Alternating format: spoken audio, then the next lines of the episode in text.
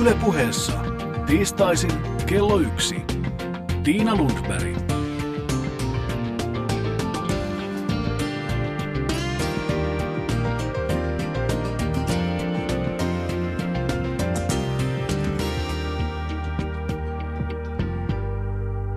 Oikein hyvää tiistaita.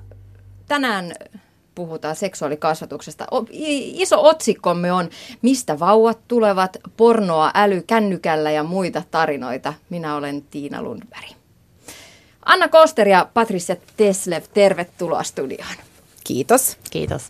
Mä olin Patricia kerran sun luennolla ja sä aloitit sen kysymällä yleisöltä, että mikä heillä on oma ensimmäinen muistikuva seksuaalikasvatuksesta. Millaisia vastauksia sä yleensä saat? No ainakin siinä lähtee heti se keskustelu käyntiin. Se on semmoinen jännä, koska kukaan ei jää ikinä hiljaiseksi, vaan aina jokainen melkein muistaa. Tai sitten muistaa sen, että ei ole saanut mitään ja on siitäkin sitten vähän pahoillaan. Että kyllä, mm, kyllä sieltä tulee siis sekä mitä kotona on saanut jotenkin kohdalla, niin vanhemmat on puhunut ja sitten jossain, yleensä muistetaan ne koulun viidennen luokan ja ihmisen biologian yhteydessä ne keskustelut, mitä on tullut ja sitten yläasteen. Ne on ne yleisimmät. Kuulostaako Anna Kolster tutulta? Kyllä. Aika usein joku joukossa aina muistaa, että ei ole saanut mitään ja on siitä just vähän närkästynyt, mutta mut sitten on kyllä erilaisia. Monet muistaa sitä, että opettaja on aika hermostuneena seissyt siinä ja näyttänyt jotain kondomin käyttöä tai jotain semmoista. Että aika usein ne on kyllä tämän tapaisia. Tai sitten on saanut vaan tämmöistä niin murrosiän opastusta eikä muista mitään, että olisi kuullut mitään, mistä, miten lapsia tehdään tai mistä lapset tulee viidesluokkalaisille, niin kuin sanoit Patricia, niin aloitetaan koulun puolelta seksuaalikasvatus. Me muistetaan aina se ihmisen biologia. Se tuli. Se on mm. kova juttu tänä päivänäkin, kun se ihmisen biologia. Ja kaikki alasteikäiset tietää sen, että viidennellä se sitten alkaa. Onko se liian myöhään? Itse asiassa senhän pitäisi alkaa huomattavasti aikaisemmin ja sehän löytyy opetussuunnitelmasta, eli ihan alusta asti, mutta yleensä se otetaan ensimmäisiä kertoja puheeksi siinä sen ihmisen biologian yhteydessä, että jotenkin ajatellaan, että että se olisi semmoinen hyvä hetki, mutta on se, kun puhutaan siitä seksuaalikasvatuksesta, niin pitäisi mielellä olla liian aina ajoissa, tai siis ei voi olla aloittaa sitä liian ajoissa, mutta jos puhutaan esimerkiksi murrosia muutoksista kehossa, niin se pitäisi aloittaa jo siinä vaiheessa, kun niille ei ole vielä tapahtunut yhtään mitään näillä lapsilla, koska silloin ne pystyy keskittymään siihen ja kuuntelemaan ja osallistumaan. Se ei tule niin liian lähelle, että se on se ongelma, että jos me puhutaan siinä vaiheessa – niistä kehollisista muutoksista, kun ne on niille jo päällä, niin silloin, silloin ne vähän niin kuin blokkaa sen. Niin, jollain viidesluokkalaisilla tytöillä aika monella on voinut kuukautisetkin jo alkaa. No siis tosi monella on jo alkanut. Nykyään ne alkaa keskimäärin joskus jo, jopa niin kuin 11-vuotiaana. Että et kyllä ne murrosiän muutokset on kyllä tytöillä etenkin niin käynnissä jo silloin viidennellä, kuudennella luokalla. Mm. No tota, yleinen kysymys, mikä teiltä kysytään te olette seksuaalikasvattajia, seksuaaliterapeutteja, niin on, se kysymys on se, että missä iässä seksuaalikasvatus pitäisi aloittaa? Milloin? Niin, no mä ajattelisin, että se, se aloitetaan ihan silloin, kun lapset on tosi pieniä ja siis ruvetaan puhumaan niiden kanssa itse asiassa sillä, että sukupuolielimiä nimetään. Että se on se ensimmäinen jotenkin se, mihin, niin kuin, millä lähdetään seksuaalikasvattamaan. Siis, että pojilla on pippeli ja tytöillä on pimppi ja näitä jo harjoitellaan siis vanhempienkin kanssa, että mä yleensä sanon, että okei, että hei viisi sanaa. Ja, ja vanhemmilla tämä on yleensä siis vaikeampaa kuin lapsilla ala-asteella sanoa nämä sanat ääneen, kun näihin ei ole ihan tottunut, mutta mun mielestä se kuuluu jotenkin asiaan. Ja jotenkin tytöillä tämä on erityisen tärkeää, koska tutkimukset osoittaa, että suurin piirtein vähän alle puolet tytö, aikuisista naisista niin ei ole nimeä tai sanaa omalle sukupuolielimelle. Tämä on jo jotenkin viestittää sen, että meissä on jotain niin häpeällistä tai niin tabuuta, johon ei edes ole, ole sanaa. Että mun mielestä näillä aloitetaan siis sillä, että puhutaan, että puhutaan näistä sukupuolielimistä ihan oikeilla nimillä. Niin se, mikä on mielenkiintoista, jos mä oon ollut päiväkodeissa tai kun on ollut päiväkodeissa puhumassa sekä vanhempien kanssa ja sitten henkilökunnan kanssa, niin siellä ei ole yleensä sovittu, tai itse asiassa ei ole yhdessäkään mm. päiväkodissa, ei ole sovittu ja kerrottu lapsille ja aikuisille ja sitten keskusteltu henkilökunnan kanssa, että mitä sanoja käytetään. Että se tulee yleensä yllätyksenä siellä, niin sit se on yksi sellainen asia, mistä me aloitetaan, että mietitään sitten yhdessä, että mitkä sanat ne vois olla, että kyllähän se helpottaa sitä yhteistyötä sitten kodin ja ja päiväkodin välillä esimerkiksi, että on, on tiedossa, että mitä sanoja käytetään täällä.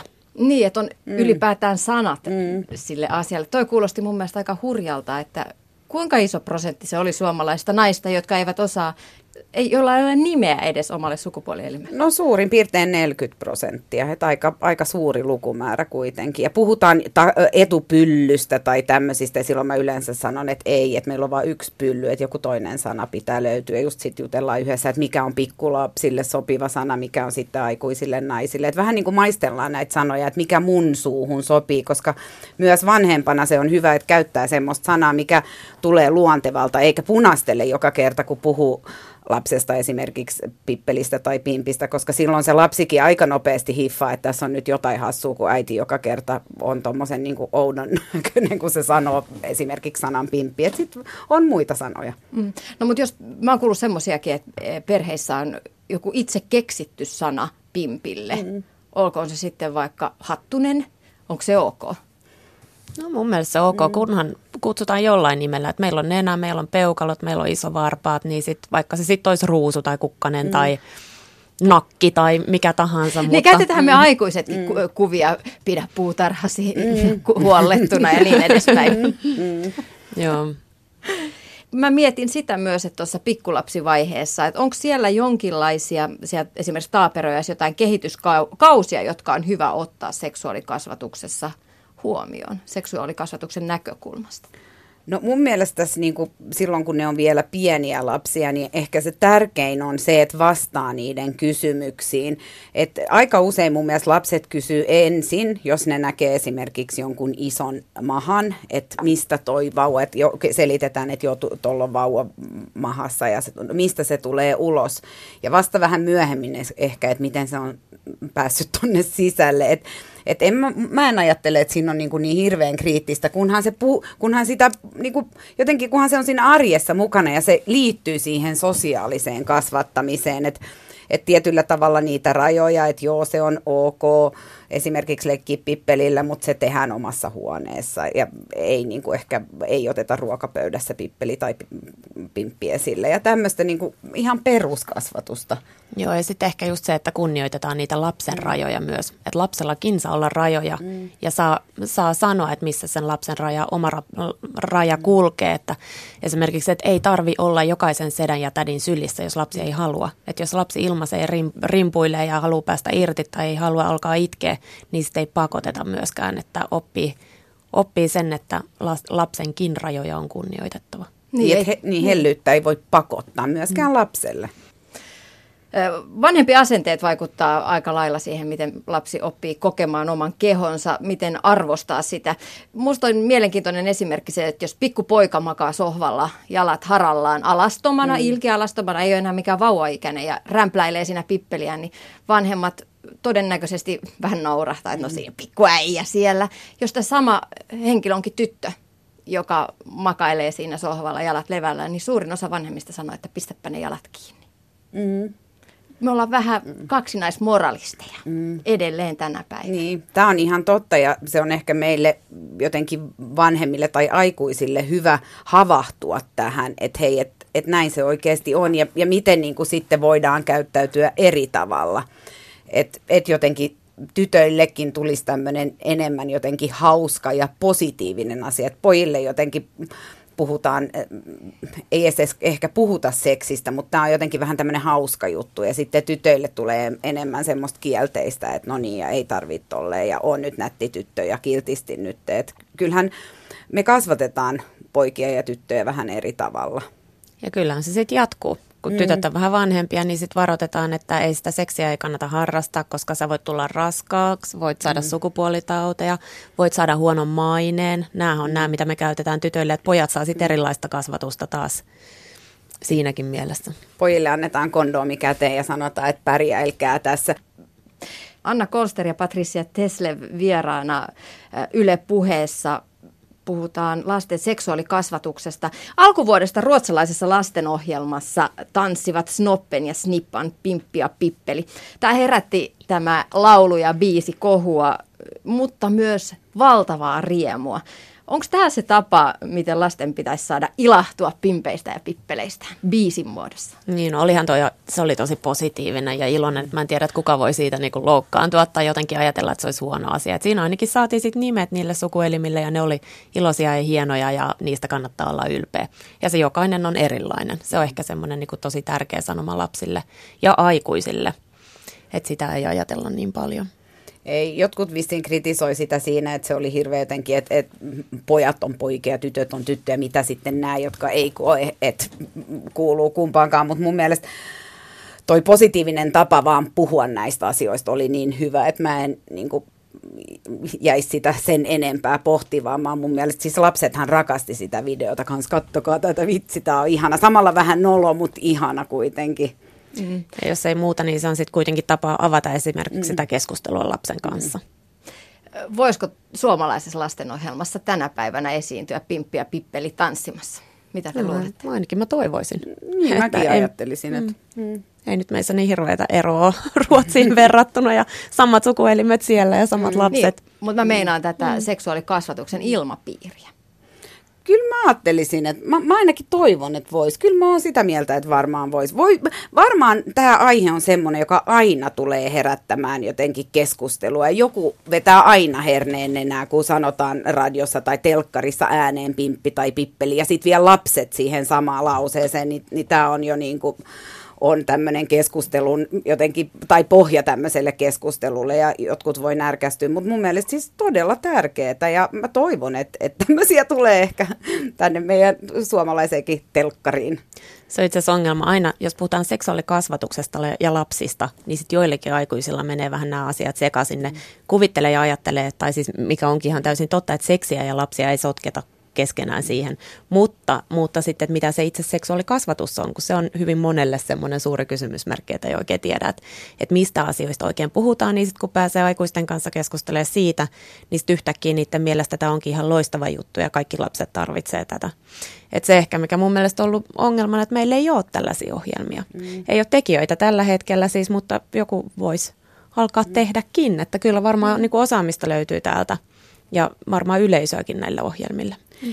Niin ja sitten mä ajattelen kuitenkin, että seksuaalisuushan on ihmisen perustarve. Et kyllähän me nyt tehdään ruokaohjelmiakin ja kaikenlaisia muita. Että et jotenkin että se, että avataan tämä keskustelu ja jutellaan tästä asiasta positiivisella tavalla. Että ei aina tule vaan näe, että nuorille opetetaan kyllä näistä sukupuolitaudeista ja mitä kaikkea pitäisi varoja ja mitä ja sitä sun tätä. Vaan silleen, että oikeasti se tyyli, kun mennään sinne kouluun, siltä, hei, tämä on kiva juttu. Antakaa nyt viisi nimeä. Ala-asteella ainakin viisi nimeä pimpille pitää olla. Ja viisi nimeä pippelille. Ne osaa yleensä kymmenen. Ja se on niin kuin, että jotenkin se on hauska ja ne nauraa ja ne nauttii siitä. Ja tästä jo jotenkin voidaan, niin kuin, tästä voidaan sitten aloittaa se keskustelu. Ja se on yleensä, ne tykkää ihan hirveästi ne oppilaat. Mutta kyllä ne häkeltyy siihen mm. alkuun, kun me annetaan lupa kesken tunnin, että hei, nyt puhutaan sukuelimistä, mitä nimiä te osaatte, niin ne on sellaisia, mitä ei yleensä ei saa sanoa mm. ääneen. Mm. Kielletään, jos joku käyttää näitä sanoja koulussa, niin sitten on niinku heti, että toisaalta niitä käytetään yleensä vähän väärinkin mm. Mm. kirosanoina, mutta, mutta silloin ne, kyllä ne lähtee siihen tosi reippaasti.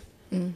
Mä oon päiväkodissa törmännyt siihen, että jos joku sanoo sukupuolielinten nimiä, niin sitten joutuu vessaan. Että se on se paikka, missä mm. näistä, näitä sanoja saa toistella. Mm. Ja sitten se voi olla, jos lapsi tällaisia sanoja esittää tai sanoo, niin se voi olla myös semmoinen niin pyyntö sille aikuiselle, jos ne käyttää sitä niiden lähellä, että hei, otetaanko tämä asia puheeksi? Että lapset mm. ei osaa aina esittää kysymyksiä niin kuin aikuiset ja miettiä ja muotoilla niitä ihan oikein, eikä nuoretkaan. Niin se, että, että voit pysty tarttumaan niihin heittoihin ja siihen tilanteeseen ja sitten ottaa sen asian puheeksi, niin siitä ei tarvitse tulla mitään sellaista niin kuin sanktiota siitä tilanteesta tai että se on huono asia, koska nämä on sitten ne traumat ja muut, mitä muistetaan ja mitkä estää sitten ottamasta puheeksi jatkossakin. Sitten jos mennään ihan arkeen, mm. miten pitäisi suhtautua siihen pikkupoikaan, joka makailee siellä sohvalla ja rämplää pippeliään jatkuvasti? Mm. No kyllä mä ajattelen, että, että et silleen kuitenkin positiivisesti, että hei, että et, niinku, et, et se on ihan ok tämä pippelin rämplääminen, mutta mut se tehdään, tämä sosiaalinen kasvatus, että hei, et omassa huoneessa, että et sä niinku annat luvan sille asialle, mutta rajaat sen kontekstin, koska kuitenkin meillä aikuisilla on siinä mielessä se kasvatusvastuu, että ei se, sitten se voi olla, että päiväkodissa häkellytään tai viimeistään nyt esikoulussa, jos tämä poika sitten, sitten ottaa vehkeensä siinä esille. Et, et se on mun mielestä tosi, kyllähän se on meidän vastuulla kertoa, missä tämä on ok. Et pippelin kaivaminen on jees, mutta sitä, sitä tehdään niin kuin omassa huoneessa. Mä muistan, mulla on hauska esime, esimerkki jotenkin tästä, että miten, miten niin kuin, siis meidän päiväkodissa niin, niin pojat oli sitten ottanut ottanut le- tai jotenkin ottanut pippeleitä, esi- oliko se esikouluijassa tai jotain vertailua jotain vähän ja, ja sitten mut kutsuttiin vähän sinne niin kuin takahuoneeseen että, ja, ja, ja sanottiin, että joo, että, että sun poika muun muassa on, on nyt näin tehnyt ja, ja sitten mä olin hän, että okei, että että joo, että no puhutaan siitä. Ja teidän perheessä tämä on varmaan ihan ok, mutta muiden perheessä ei. Sitten mä sanoin, että kuule, että ei meidän perheessäkään oteta nyt ihan pippeliä ruokapöydässä esille, että kyllä meilläkin näistä asioista puhutaan ja kasvatetaan ihan mutta mut joo. Mutta se on ihan hyvä muistaa, kun me, su, tai useimmiten niin just ohjataan ne lapset sinne omaan huoneeseen mm. ja silloin kun oot yksin siellä ja näin, niin sit voit tehdä mitä haluat ja mm. ovi kiinni. Mutta sitten, että vanhempina myös kunnioitetaan ihan pienestä pitäen sitä suljettua ovea, eli mm. koputetaan ennen kuin mennään mm. sisälle, ettei sit vaan rynnätä. Mm. Ja se koskee sitten myös vähän vanhempiakin Silloin se on lapsia. varmaan erityisen tärkeää, kun ne alkaa olla siinä esimurosias ja murosias. Ja myös se suihku ja saunatila, että koputetaan, kun vanhemmat menee sinne sisälle, että ei vaan revitä ovia auki ja rynnätä paikalle. Mm. Mutta alle kouluikäisenä just näin, nämä sukupuolielinten vertailut, varsinkin pojilla, vertailu ja esittely lasten kesken on aika yleistä. Mm. Moni muistaa varmaan omastakin lapsuudestaan näitä kokemuksia, jotka sitten on ehkä yrittänyt haudata noloina tai jopa häpeällisinä. Miten aikuisen pitäisi suhtautua lasten lääkärileikkeihin tai sukupuolielinten vertailuun? No tai jopa kosketteluun. Niin, no siinä on niin kauan, kun kaikki lapset on niin kuin samanikäisiä tai samalla niin kuin kehitystasoltaan niin kuin samalla tasolla. Ja niin kauan, kun kaikki on vapaaehtoista, et, että ketään ei pakoteta siihen tai millään lailla painostetaan, niin silloin yleensä lapsilla on siitä jäänyt, ja varsinkin jos ne ei ole jäänyt kiinni siitä, niin jäänyt sellaisia positiivisia mielikuvia ja hyviä. Ja kyllähän niitä kiinnostaa, ja missä muualla sä pääset katsomaan ja vertailemaan, ja, ja saat periaatteessa myös hyväksynnän sille niin kuin omalle – mutta yleensä sitten, jos niitä traumoja niin on tullut ja mitä onkin tullut, niin ne on sellaisia tilanteita, että se aikuinen on, on huomannut ja sitten saanut ihan hirveät raivarit ja sitten on tullut jonkinlaisia sanktioita siitä ja muuta. Että sitten sit ne saattaa olla hyvinkin syvällä sitten ne haavat. Ja aikuisina monet muistaa vielä, että silloin kun me oltiin siellä leikkimökissä ja äiti tuli sinne ja huusi tästä. Ja, ja että et on joutunut oikeasti käsittelemään sitä. Että se on ehkä hyvä tietää aikuisenakin, että et, nämä on ihan normaalia, ne kuuluu lapsille. Että jotenkin nämä lääkärileikit kuuluu asiaan. Tosi monet tekee leikkiä näitä ja se on ihan ok. Ihan ok. No entä sitten lapsen itsetyydytys, eli unnutus? Se on yksi seksuaalisuuden muoto. Vanhemman mielestä voi olla aika vaivaannuttavaa. Miten siihen pitää suhtautua? No mun mielestä se, se, on, se on aika usein lapsilla tapa rauhoittua. Että jos näistä tulee NS-ongelmia, niin se voi olla päivähoido, päiväkodissa esimerkiksi, jos, jos lapsi jotenkin pitää ääntä siellä tai ja, jo, ihmiset vaivaantuu siitä. Mutta mun mielestä sitä, sitä kannattaa niinku suhtautua enemmän semmoisena jotenkin lapsen rauhoittamistapana, eikä, eikä si, silleen rajoittaa sitä. Sitten toki kun lapsi on vähän vanhempi, niin siinäkin, että omassa huoneessa, missä, missä näin voi tehdä. Mutta mun mielestä se on ihan luonnollista ja se kuuluu tosi monen lapsen el- elämään. Mm. Jotkut lapset löytää sen jo ihan pienenä. Mm. Ja välillä mietitään, että ne on luultavasti ne kaikista onnellisimmat sitten ajatellen sitä jatkoa, jos ne on löytänyt jo e- esimerkiksi keinot saada itselleen orgasmin aikaiseksi. Meillä on sitten niitä aikuisia ja ja vanhojakin ihmisiä, joille ei ole harmointa aavistusta, että miten tämä onnistuu. Ja se, mikä ehkä rauhoittaa aikuisia, on, on se, mä oon joskus lukenut, että lapsen orgasmi on niin kuin vähän haalea vesi verrattuna siihen aikuisen siihen niin kuin periaatteessa sitten kiehuvaan veteen, että, että se tunne on erilainen. Ja sitten ehkä just se, että jos esimerkiksi päiväkodissa, niin jos se on siitä rauhoittelu tai siitä, että on vaan ongelmia niin kuin rauhoittua siinä hetkessä, niin ehkä se auttaa, että siihen menee joku henkilökunnasta vähän pajaamaan. Niin se voi mm. olla, että se ajaa yhtä hyvin sitä samaa mm. asiaa. Eli se ei ole mikään semmoinen automaattisesti mikään semmoinen merkki siitä, että lapsia, lasta hyväksi käytetään tai että on jotain muita ongelmia. Se on yksi, yksi tapa rauhoittua. Mm. Mä yllätyin todella, mä olin kerran päiväkodissa seksuaalikasvatusluennolla ja siellä ilmeisesti eräs päiväkodissa työskentelevä naishenkilö halusi just tarkentaa tätä, että onko lapsen itsetyydytyksellä ja seksuaalisella hyväksikäytöllä jotain yhteyttä. Mä itse meinasin pökertyä siinä, että onko näin vanhentuneita käsityksiä vielä olemassa. Mikä käsitys teillä on, että millaisella tolalla on päiväkodeissa henkilökunnan ymmärtämys seksuaalisuuden saralla? Varmaan riippuu tosi paljon, että minne menee. Et, et toiset hirveän on niin kuin ehkä nuorempia tai sitten on vaan tämä aihe jotenkin kiinnostanut, on avoimempia tämän suhteen ja sitten toisille taas, jos on itselle jotenkin tämä hankala alue ja jotenkin kokee itseään itse semmoista jonkinlaista häpeää tästä, niin silloin se on ehkä vaikeampi puhua näistä asioista myös päivähoidossa tai ymmärtää sen, että heitä on ihan luonnollinen niin kuin polku tässä lapsen kehityksessä, että lapsi tutkii itseään tai rauhoittelee itseään, mutta mut kyllä, niin kyllä mä luulen, että tässä voi olla aika suuria variaatioita niin kuin opettajissakin, että kuka millä tavalla käsittelee mitäkin aihetta. Kyllä tämä on niin keskustelu, joka nousee joka ikisessä päiväkodissa, jos me tullaan. Mm, niin se on mm. yksi niistä niin kuin yleisimmistä. Ja nyt mulla oli itse asiassa yksi opiskelija, joka kirjoitti lopputyön tästä aiheesta, koska hänkin on lastentarhan opettaja ja töissä. Ja siellä nousi, kun hän kysyi siellä työpaikalla, että mikä on semmoinen aihe, josta työ, henkilökunta hyötyisi siellä omalla, omalla työpaikallaan, niin se oli se sitten, mistä hän kirjoitti sen lopputyön ja on sitten nyt kertonut siellä ja tuottanut materiaalia, mitä henkilökunta voi lukea ja, ja rauhoittua sen suhteen itse asiassa. Ja silloin kun puhutaan unnutuksesta, niin se oli hyvä esimerkki, Patricia, mitä sä sanoit tuosta aikuisen mm. ja lapsen erosta. Ja ylipäätään, kun puhutaan lapsen seksuaalisuudesta, niin on hyvä tehdä se, erottaa mm. se aikuisen seksuaalisuuden ja seksin ero siihen lapsen mm. ehkä tutkiskelevaan seksuaalisuuteen. Millä tavalla aikuisen ja lapsen seksuaalisuus ihan oikeasti eroaa? Voiko se selittää jotenkin? No siis kaikillahan on, on seksuaalisuus. Mm. Ihan siis vauvasta vaariin, ihan kehdosta keinutuoliin. Mm.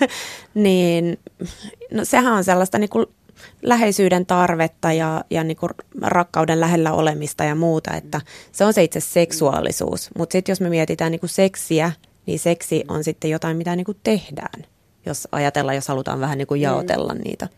Niin ja kyllähän meillä kaikilla jotenkin on nämä perustarpeet, just että et tarvii tätä, tätä läheisyyttä ja lapsen tarvii tulla nähdyksi ja saada olla sylissä ja muuta. Että kyllähän se on osa myös tätä niin kuin psykososiaalista eh, seksuaalista kehittymistä. My- myös tämmöinen jotenkin tämmöinen tietynlainen oidipaalinen vaihe, joka kuuluu tämän lapsen kehitykseen tästä 3-5-vuotiaana se, että poikalapsi ihastuu äitiin tai tyttölapsi ihastuu isään ja sitten niin kuin oppii jotenkin sen, että joo mä oon pikkuprinsessa, mutta toi äiti on kuitenkin ton isän kanssa. Että nämä on kuitenkin tärkeitä tämän lapsen kehityksessä ja ne kuuluu siihen, siihen jotenkin, siihen, että sen lapsi saa jotenkin semmoisen nyt mä en haluaisi käyttää normaalia, mutta jotenkin terveen suhtautumisen siihen. Sehän lapshan peilaa sitä sen omaa maailmaa koko ajan niin kuin näiden aikuisten kautta, jotka on hänen lähellä.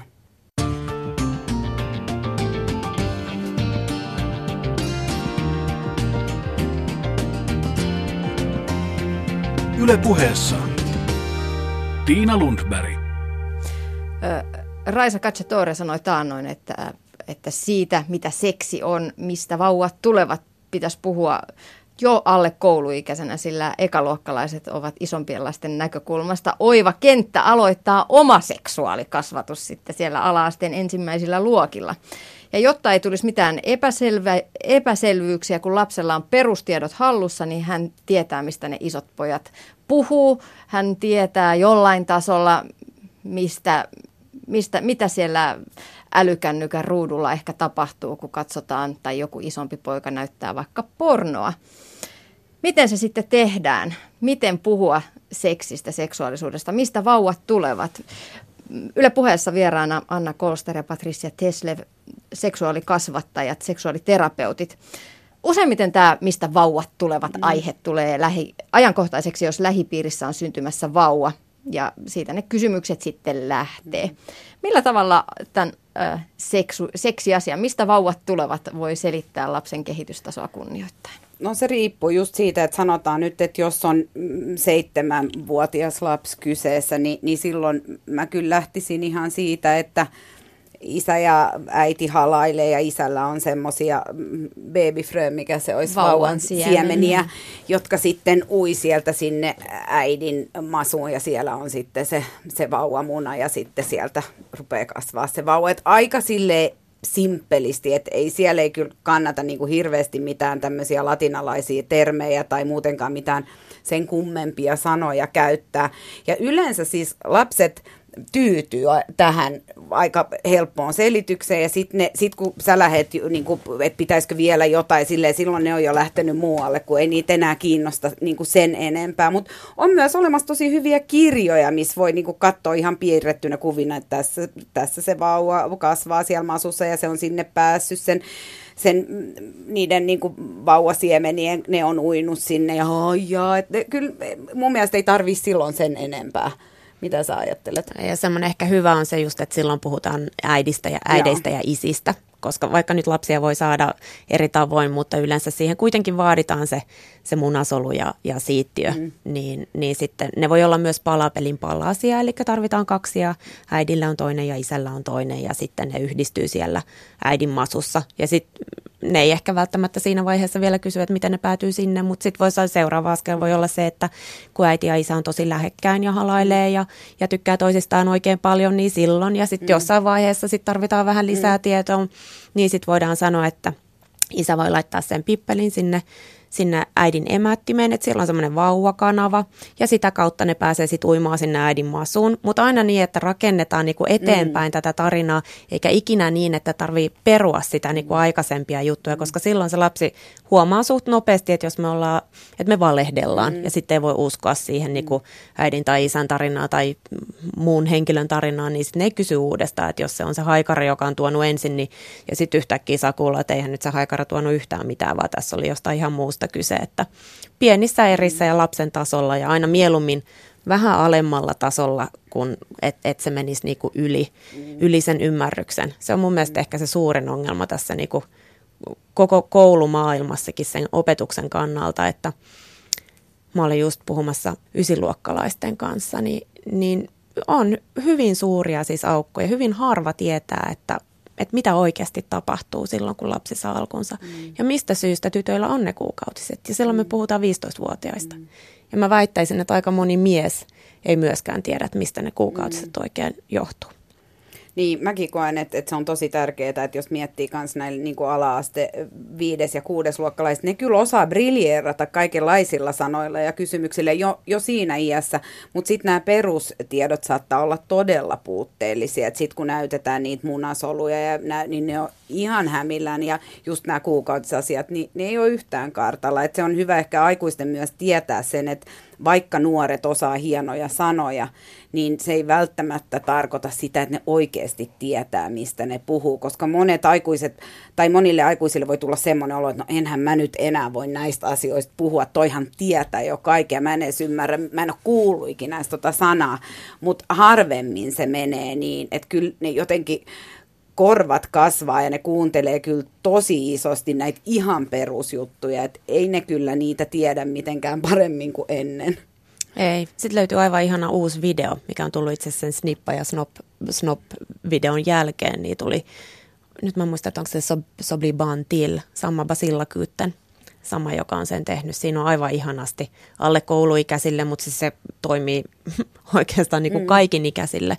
Et siinä on kahden minuutin videopätkä iloisesti esitettynä, miten tämä kaikki tapahtuu. Mm, YouTubesta varmaan löytyy. YouTubesta löytyy, kyllä. Mikä se oli se nimi? Mun mielestä Sobli Bantil Sobii Bantil. Joo, Basilla Kyytten. Joo, voin olla nyt väärässä, mutta kun googlaa jotain siihen suuntaan, niin kyllä se sieltä Eiköhän löytyy. se löydy. Joo. No entäs jos lapsi sattuu yllättämään vanhemmat seksipuuhissa?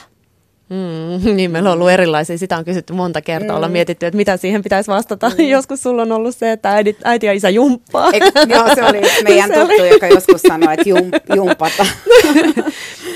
meillä on ehkä semmoinen, kannattaisi välttää sitä, tai siis yrittää välttää ainakin, että yksi semmoinen niin kuin hyvä tapa on se, että että laittaisi äh, lukon sinne niin kuin makuuhuoneen oven esimerkiksi sisäpuolelle joku jonnekin korkealle tai sitten, että et sen saa, ettei lapsikaan pääse yllättämään. Mutta joskus, jos nyt näin käy, niin, niin sitten ei kannata siitä kyllä hirveästi häkeltyä, mutta selittää ehkä lapsille. Ehkä semmoinen, mitä lapset yleensä miettii, on se, että tekeekö itse pahaa äidille. Mm. Se on semmoinen yleinen niin kuin reaktio ja kysymys, mitä siitä tulee. Että sitten kertoo, että äiti ja isä vaan tykkää toisistaan ja ja että on jotenkin aikuisten Aikuista. tapa näyttää, mm. että miten toisista välittää ja toisista, toisesta tykkää. Että ei, että kukaan ei satuta kene, ketään ja molemmista tämä on niin kuin kiva ja molemmat on tässä mukana. Että se, se kyllä kannattaa kertoa. Niin, mutta jo ekaluokkalaisilla on älykännyköitä. Se ei paljon auta, jos tietokoneessa on nämä pornoestot olemassa. Mm. Seksisivustoille ei pääse kotikoneella, mutta mm. älykännyköillähän mm. pääsee mihin vaan. Öö, Mä tiedän jo eka tokaluokkalaisia, jotka ovat katselleet mm. pornoa älykännykällä, ehkä isoveljen tai siskon opastuksella. Mitäs jos huomaa tai kuulee oman lapsensa nähneen tai katsoneen pornoa, mm. niin mitä pitäisi tehdä? No mun mielestä tässä on ensin ihan hyvä ottaa just, että et tästä oikeasti puhutaan, koska mä koen, että et nämä eka- ja tokaluokkalaiset vielä pienemmät – niin ne voi oikeasti vahingosta päästä johonkin sivuille tai tämmöistä. Ja, ja ehkä nämä tietynlaiset estot ja blokkaukset niin kuin voi silloin auttaa. Mutta sitten kun ne on edes vähän vanhempia, niin silloinhan tämä uteliaisuus on jo herännyt, että ne lapset oikeasti hakee näitä, kaverit hakee ja jonkun, ne aina löytää jonkun kännykän, missä ei ole näitä blokkauksia tai estoja päällä. Et, et se on mun mielestä meidän aikuisten hyvä tietää, että vaikka minkälainen suojasysteemi meillä on kotona, kotona tai meillä olisikin kotona, niin silloin kun se aito kiinnostus tähän aiheeseen herää, niin mikään ei estä näitä nuoria saamaan tai lapsia saamaan tätä tietoa. Ja mä kyllä koen, että, että jos on, on käynyt ilmi tai tietää, että nyt ne on kattonut jotain, tai vaikka ei tietäiskään, jossain vaiheessa tästä olisi silti hyvä puhua.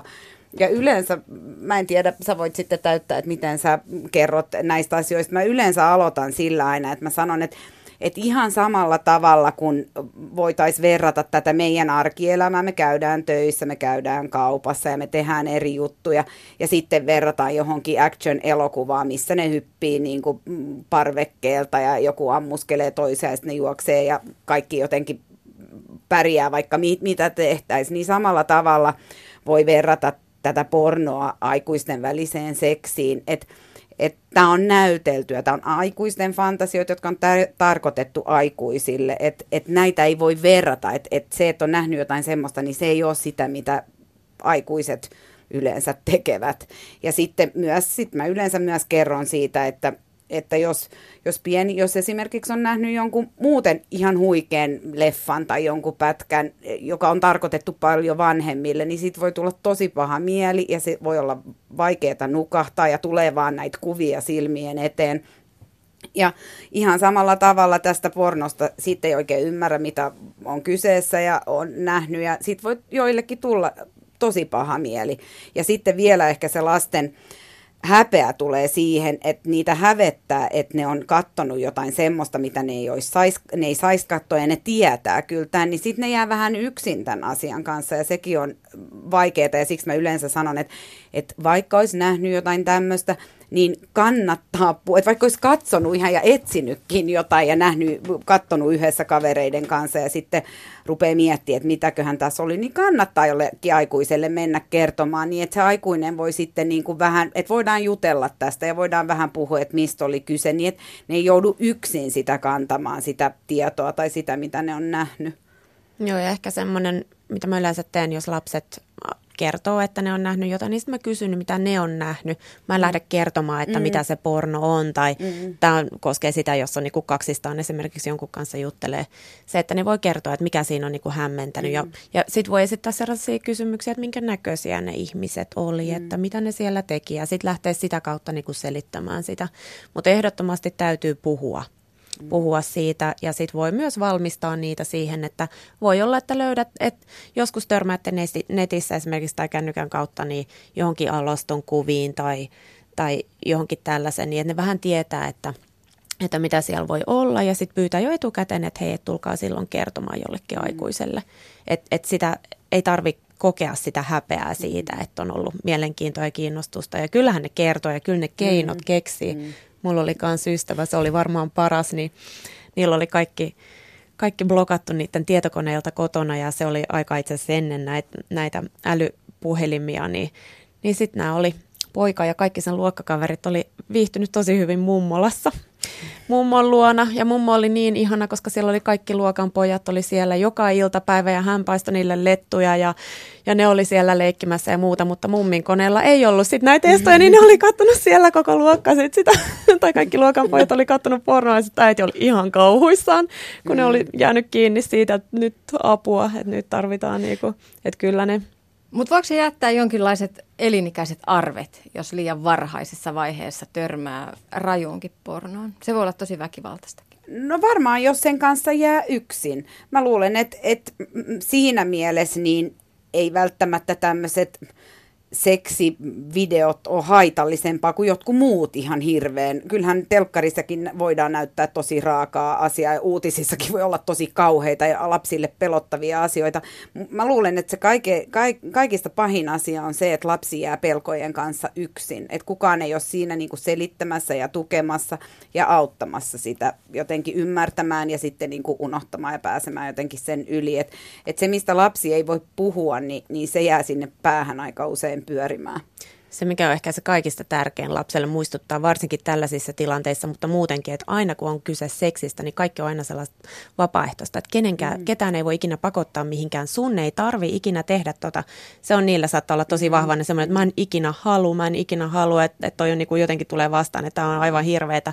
Niin tämän suhteen voi sanoa, että sun ei ikinä tarvi. Mm. Eli saat sanoa mm. ei. Ja joskus voi mieli muuttua, mutta niin. No. Sitä samaa, mitä pienestä asti opetetaan, että uikkareiden alue on sun iki omaa mm. aluetta. Mm. Mm. Mm. Joo, ja sitten nyky, siis ne kyselee jopa sitä, että voiko niistä sitten ikinä tulla isiä tai äitejä. Siis mm. että ne ajattelee jo niin pitkälle, että ne on nähnyt jotain tällaista ja ne ei halua sellaiseen ryhtyä. Mutta ehkä niillä on kuitenkin se sitten toivomus sitä perheestä aikuisena, niin se, senkin voi sanoa niille, että se onnistuu nykypäivänä, niin onnistuu oikein hyvin, että lääkärit voi auttaa siinä, että ei tarvitse senkaan suhteen. Niin. No seksi- ja seksuaalisiin kuviin voi törmätä netissä vaikka hakusanalla kosteat muffinsit, mm. joten mediakasvatus on, on vahvasti mm. paikallaan myös tässä, tässä teemassa. Mulla on myös tarina liittyen tähän aiheeseen. Kaksi ala-asteikäistä tyttöä löysi netistä Justin Bieberin kuvan, johon, jossa oli siis heidän sanojensa mukaan pippeli, siis alaston pippeli. Ja nämä tytöt pohti sitä kovasti, että se oli, var, se oli, se oli todella ällöttävän näköinen kuva. Ja että sitä kuvaa oli varmasti jotenkin käsitelty, ehkä fotosopattu, koska se penis sojotti ylöspäin. Mm. Joten monenlaista keskustelua mm. tarvitaan ja keskusteluyhteyttä. Mm, te olette todellakin molemmat itsekin äitejä. Miten te olisitte mm. käsitelleet lapsen kanssa tällaisen Justin Bieber ja pystyssä sojottava penis-kuvan? No varmaan riippuu lasten iästä, mutta kun mm, ollaan tämmöisten viidesluokkalaisten tai mitä ne nyt kymmenenvuotiaiden kanssa puhumassa, niin, niin kun puhutaan siis ihan sukupuolielimistä, niin, niin oikeasti niistä näytetään kuvia, käydään läpi, että mikä osa on missäkin. Ja sitten kun pippeleistä puhutaan, niin näytetään, että pippeli voi olla näin, mutta sitten pippeli voi myös olla pystyssä, mitä se silloin tarkoittaa, että mitä silloin tapahtuu. Ja yleensä mä kerron, että ihan siis pienillä poikasikiöilläkin on äidin masussa monta kertaa päivässä se pippeli pystyssä, että siinä ei ole mitään sen kummallisempaa. Että tämä kuuluu ihan normitoimintaan myös siksi, että murrosikäiset pojathan, kun niillä rupeaa nämä testosteronit olemaan kropassa aika paljon, niin nehän saa oikeasti erektion ties missä, matikan tunne, uimahallissa, että tästä jotenkin pääsisi eroon, että se ei ole mikään outo juttu, vaan ne erektiot tulee ja menee ja pojat ja tytöt molemmat tietää, että mistä on kyse, eikä tarvi, tarvi siihen suhtautua sen kummemmin. Vähän samalla tavalla kuin tyttöjen kuukautisista puhutaan. Nekin on jotenkin ihan luonnollinen osa tästä tyttöjen kehitystä, ja siksi on tosi tärkeää, että pojatkin tietää niistä, että ei rupea sitten, jos löytää jonkun siteen, jonkun terveyssiteen tytön kassista, niin sitä ei tarvii niin kuin sitten näyttää koko luokalle tai rupea heittelemään. Mun mielestä tämä kans kuuluu jotenkin ihan näihin perusjuttuihin. Joo, toi kuulostaa enemmän. Tuossa oli kahden tytön mm. kokemus siitä. Ehkä tytöt mm. ei kohtaa sitä sama, samalla lailla niin kuin pojat, koska ne tietää, mm. että se pippeli, oma pippeli mm. ehkä sojottaa ja ne saattaa herätä kesken yön ja huomata, että niillä on erektio ja muuta, että se on niille tutumpi. Mm. Ja sitten just, että et kertoo kaikille sekä tytöille, tämä on tosi tärkeää, että tytöille ja pojilla se sama kasvatus. Mm. Eli tytöille ei kerrota vaan tyttöjen kehityksestä ja tyttöjen kehoista ja sitten pojille vaan – poikien kehosta, vaan että tytötkin tietää, että näin tapahtuu, että pojilla on näitä erektioita yöllä ja muuta. Ja sitten voi kertoa senkin, että jos oikein lähekkäin tai jonkun kanssa tai mm. josta tykkää, tai sitten jos on äh, niin, joku muu semmoinen tilanne, niin silloin se täyttyy verestä. Eli siellä on sellaista paisuvaiskudosta, niin silloin se sojottaa eteenpäin. Ja se itse ajatus, että miksi sitten näin, niin se, että, että jos se olisi ihan semmoinen löysä, löysä, niin silloin kun halutaan niitä siittiöitä, eli niitä pieniä, mitä nämä nyt on, babyfrön siis. No, vauvan mm, siemeniä. Vauvan siemeni, me ollaan edelleen täällä jo taas. niin, että jos ne haluaa sinne äidin masuun, sinne vauvakanavaan, niin sitten sit sen pitää olla vähän jäykempi, että, ne saa sinne, että sen saa sinne vietyä. Mm. Mm pohditaan vielä vanhempien pelkoja ja seksuaalisuuden seksuaalis- ja seksin äh, tiimoilta, niin pedofiilien pelko on tänä päivänä varmaan suurin pelko, mitä vanhemmilla on, erityisesti netissä. Vanhemmat ovat itse oppineet, ettei laita lapsen kuvia sinne nettiin vapaaseen levitykseen. Ja sitten koittaa se päivä, kun lapsi itse alkaa hinkua mukaan sosiaaliseen mediaan ja jakaa omia kuviaan. Entä jos ne päätyvät pedofiilien käsiin? Onko pedofiilien määrä jotenkin lisääntynyt? Ainakin mututuntumassa asiasta puhutaan enemmän kuin koskaan. En mä usko, että se on lisääntynyt. Varmaan vaan se, että, että näistä asioista puhutaan, puhutaan enemmän kuin aikaisemmin. Sitten ehkä tämä netti mahdollistaa yhteyksiä, mitä ei ole ehkä ollut aikaisemmin. Näin ainakin mä ajattelisin. Mutta se, mikä nyt on tärkein siellä, on se ö, turvakasvatus Siis että lapset oppii myös sen, että niitä omia rajoja ja miten voi poistua tilanteessa, jos on epämukava olo tai joku yrittää häntä koskettaa epämukavalla tavalla ja silloin ei tarvitse käyttäytyä korrektisti ja miten tämä toimii. Et yleensä ihan puhutaan, että et mikä, mikä on ensimmäinen asia, minkä sä teet, jos joku yrittää sua koskettaa sille, että se ei tunnu hyvältä.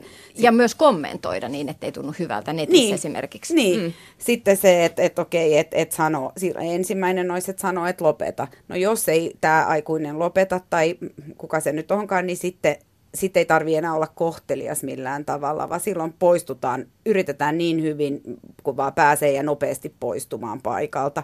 Ja sitten että kertoo jollekin turvalliselle aikuisille, aikuiselle tästä, että, että sitä sitten oikeasti pystyy viemään eteenpäin.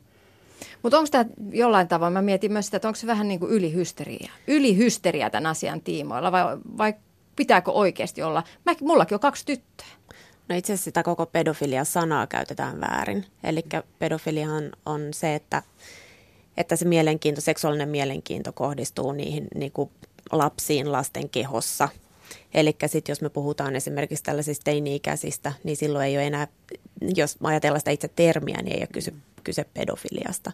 Mutta se on semmoinen, kaikki tällaiset asiat, mitkä niinku kohauttaa jollain tavalla, nämä on niinku, mediassa nostetaan mm. tällaisia, halutaan tällaisia otsikkoja, jotka myy ja muuta, niin, niin se on kyllä mm.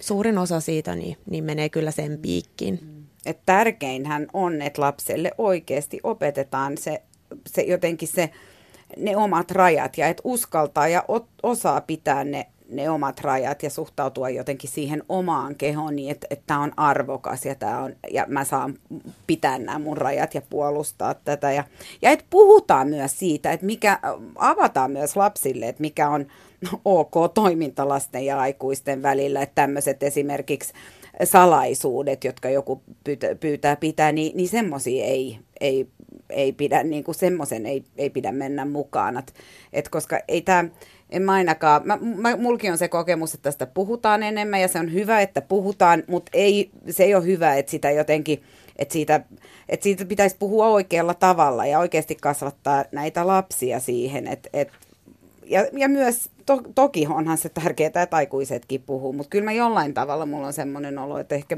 jossain mielin pelkokin saa semmoisia vyöryjä Joo, ja suurin osa pedofiileista ei tee ikinä yhtään mitään, ei, la, mm. ei lähesty ketään lasta. Mm.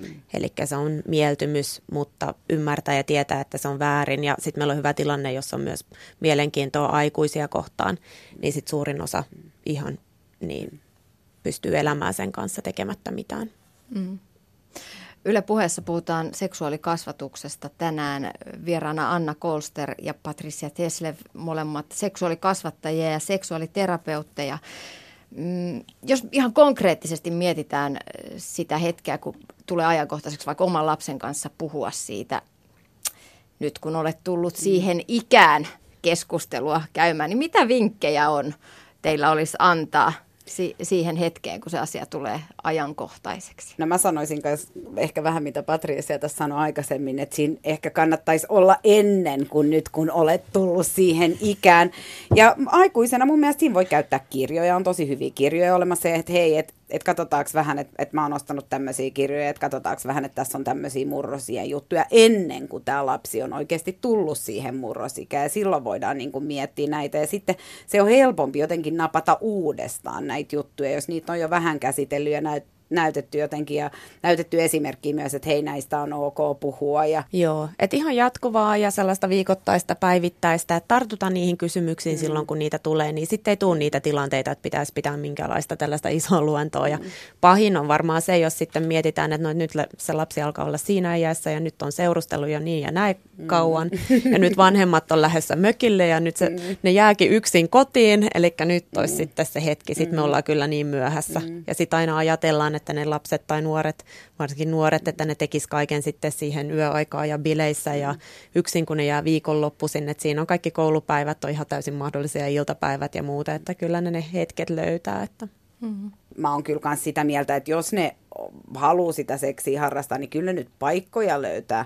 Että ei ne kiellot siihen auta. Siinä olisi taas se tärkeä muistaa sitten, että hei, että et nuorille esimerkiksi joku ehkäisyn ostaminen, kondomin ostaminen voi olla ihan järkyttävä se kynnys siitä, että menisi. Et silloinhan sitä voi vanhempana jo jossain niin kuin tietyssä iässä, ainakin kun lapsi alkaa olla, niin sanoa vaan, että hei, meillä on näitä sit kotona, ei lasketa näitä, enkä tiedä paljon niitä on, mutta jos tarvit joskus tai joku kaveri, niin voi ottaa tuolta. Et se on semmoinen mun mielestä, että sitten ainakin ei, niinku, ei, ei, tarvi, ei, ei se niinku yllytä sitä lasta harrastamaan seksiä tai sitä nuorta, mutta se kuitenkin opettaa sitä va- vastuullisuutta, että siihen sitten kun siihen ryhtyy, niin siihen liittyy myös tietynlainen vastuu itsestä ja siitä toisesta, jonkun kanssa sitten harrastaa sitä seksiä.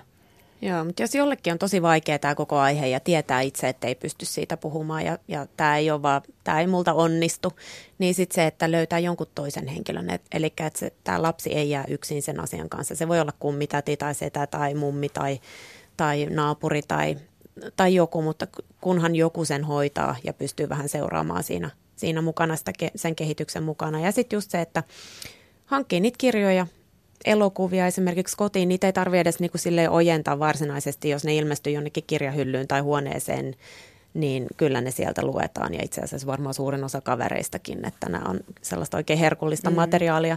Ja siinä aikuinen pystyy myös valitsemaan, että minkä tiedon haluaa jakaa sille nuorelle lukemalla itse, niin tietää, että, että mitä, mitä siinä on ja mitkä tiedot sitten lapsella on sen jälkeen. Te olette pitäneet kouluissa luentoja ja koulutusta, seksuaalikasvatusta viidesluokkalaisille. Mitkä heitä, näitä viidesluokkalaisia, huolettaa? No mä koen, että tämä on tosi paljon jotenkin luokasta riippuen ja laidasta laitaan, että joissain luokissa ollaan jotenkin vielä tosi lapsen tasolla ja, ja tulee ihan näitä niin kuin perus, että, että jotenkin punastuttaa joku sanotaan ehkä sanakuukautset tai rinnat, niin ne on että, oo, että on niin kuin jotenkin, että ei ole, on, on aika nuoria vielä. Mä oon joskus miettinyt, johtuuko se sit siitä, että esimerkiksi tässä luokassa niillä ei ole niin paljon niin kuin vanhempia sisaruksia, ei olla puhuttu niin avoimesti, koska mun mielestä sit samalla rinnakkaisluokalla, samassa koulussa esimerkiksi voi olla, että kysytään jo, että voiko kondomi käyttää enemmän kuin kerran, mikä anaaliseksi on, miten tullaan raskaaksi, että et ne on niin kuin ihan laidasta laitaa, että mä koen, että tässä ei oikein edes voi ihan semmoista mitään niin kuin semmoista johtopäätöstä vetää, että et mikä on, ja kuitenkin on saanut suht kohta samaa opetusta koulussa, että tässä ei ole niin kuin ollut mit, minkäänlaista eroa, että vaan ehkä sitten missä kaveriporukassa liikkuu, mistä joku on hankkinut tietoa ja sitten joku on ehkä halunnut valistaa kavereita, niin, niin kysytään sitten, ja pornosta ne kysyy kyllä mun mielestä aika paljonkin. Joo, mä oon ehkä huomannut sen, että varsinkin jos viidesluokkalaiset jaetaan, tytöt ja pojat erikseen, niin, niin pojat kysyy melkein aina pornosta. Mm. Tai se, ne ei välttämättä kysy siitä, mutta ne heittää sellaisia kommentteja ja sanoja, että sä tiedät, että missä ne on ollut, niin sitten pääsee keskustelemaan siitä. Tytöillä on mun mielestä niin ollut yllätyksenä se, että hyvin usein niin puhutaan paljon raskaudesta ja synnytyksestä mm, ja mm. synnytyspeloista, että mm. sattuuko ja kaikkea mm. muuta, että siinä aikuiset ja naiset ehkä niin unohtaa, ne on juonut viinilasillisen ja juttelee ystävien kanssa ja vertailee vähän kokemuksia, lapset saattaa pyörä siellä jossain niin kuin ympärillä ja lähistöllä ja sitten jos katsotaan leffoja, niin siinä aina huudetaan myös siinä synnytyksen aikana, että nämä on se, tämä on semmoinen todella pelottava juttu hyvin monelle lapselle tai tytölle, varsinkin jo viidesluokkalaiselle. Mm. Miten sanoisitte kokonaisuudessa, millä tolalla suomalainen seksa- seksuaalikasvatus on tällä hetkellä? Laajalla skaalalla. Laajalla skaalalla. Hmm. Se on kyllä hyvä kysymys, koska se vaihtelee niin mm. paljon. Se on niin paljon kiinni siitä, niin kuin, että missä nämä lapset on käynyt sen päiväkodin, ketä heillä on niin kuin ympärillä, minkälaisia läheisiä, kuinka hyvin ne pystyy puhumaan koulusta, opettajista, kavereista. Vähän liikaa, hei sattuman kauppaa. Mm. Todella mm. paljon sattuman mm. kauppaa. Joissakin tähän satsataan joillakin alueilla tosi paljon ja tosi hyvin ja asiat on niinku ihan loistavasti. Ja sitten saattaa olla sellaisia paikkoja, mihin me törmätään, missä ei ole niinku tullut yhtään mitään tietoa Ja ikinä. jopa missä on teipattu ki- sivut kiinni ki- biologian kirjassa esimerkiksi, että tätä ei nyt käsitellä. Et, et tässä on niinku ihan laidasta laitaan vielä tänä päivänäkin täällä Suomessa. Anna Kolster ja Patricia Tesle. Mä mietin vielä, että vanhemmathan haluaa opettaa lapsilleen monia asioita, että lapset sais hyvän elämän. Opetetaan käytöstapoja ja opetetaan ajaa pyörällä ja uimaa ja luistelemaan ja hiihtämään ja opetetaan ottamaan toiset huomioon ja olemaan kohteliaita. Mutta seksiä, sitä me ei oikein voida opettaa. Se niiden täytyy oppia itse. Jokainen vanhempi kuitenkin haluaisi varmaan hyvää elämää lapsille ja myös hyvää seksuaalista elämää. Sitä, että se aikuinen sitten voisi saada seksuaalista nautintoa. Miten sellaiseen voi antaa avaimia? No kyllä mä ajattelen, että se lähtee siitä omasta kehosta ja siitä jotenkin luvanannosta siitä, että, että mulla on ihana, tai lapsella on jotenkin ihana keho ja mä saan nauttia siitä. Ja siinä niin kuin jotenkin positiivisessa kasvatuksessa, mutta mut, mut sitten myös siitä, että et van, et aikuiset ymmärtäisivät sitä, että asioista voi puhua, mutta näiden sukupolvien välillä niin ei jaeta omaa tietoa, mutta se, että voi puhua, että ihan kuin ruoanlaitosta voidaan puhua yleisesti, että että tässä nyt laitetaan jauhelihaa, tähän kuuluu sipuli ja tähän kuuluu spagetti, mutta älä kerro sitten mistä pastasta sinä pidät tai minkälaisesta sekoituksesta, vaan se, että, niinku, että, nämä, että seksistä voi puhua nuorten ja lasten kanssa asiana, mutta se, että erottaa sen, että mikä on mulle se, että aikuisena ymmärtää sen, että pitää sen oman seksielämän erossa siinä, siitä seksuaalikasvatuksesta. Se on ehkä se tärkein asia,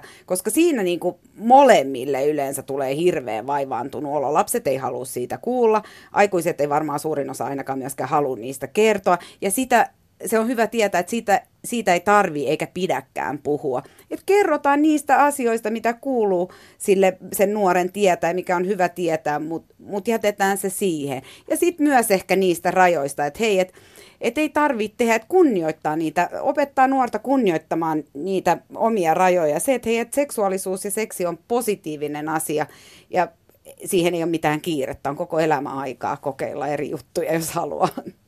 Lapsi kuitenkin kysyy, mm-hmm. että äiti, mistä sinä mm-hmm. pidät, mitkä on nämä niin kuin eri asiat. Näitä kysytään meiltä mm-hmm. luokassa. Tykkäätkö sinä seksistä? Minkä kokoiset rinnat sulla on? Mm. Äiti, onko sulla ollut sitä seksiä? Mm. Mm äiti, oot sä tehnyt sitä enemmän kuin ne kaksi kertaa, jos on kaksi lasta. Että kyllä, mm. kyllä näitä tulee, mutta mm. ikinä ei, ei kannata vastata niihin. Eikä vastaa myöskään, että ehkä että tämä ei kuulu sulle, vaan että vastaa, että moni aikuinen ehkä tykkää, tykkää seksistä, toiset ei, että se on hyvin yksilöllistä. Mm. Jos lapsi edelleen sen jälkeen kysyy, että niin, mutta mä haluaisin tietää, että mikä, mikä sun tilanne on, niin sitten voi sanoa, että, että se on semmoinen asia, minkä ehkä jakaa kumppanin kanssa tai jonkun lähimmäisen ystävän kanssa, mutta ei kaikkien kanssa. Eli samalla kun me eh, rajat, omat rajat näytetään niin kuin lapselle ja ilmastaan, niin nekin oppii sen, että heidänkään ei tarvitse jakaa sitä omaa seksiä ja muuta omien vanhempiensa kanssa, vaan heilläkin on oikeus olla kertomatta ja mm. voi olla jon, jonkinlaisia tällaisia hyviä salaisuuksia tämän asian suhteen. Anna Kolsta ja Patricia Teslev. Tätä keskustelua olisi voinut jatkaa vielä toisenkin tunnin. Kiitokset vierailusta Yle puheessa. Kiitos. Kiitos.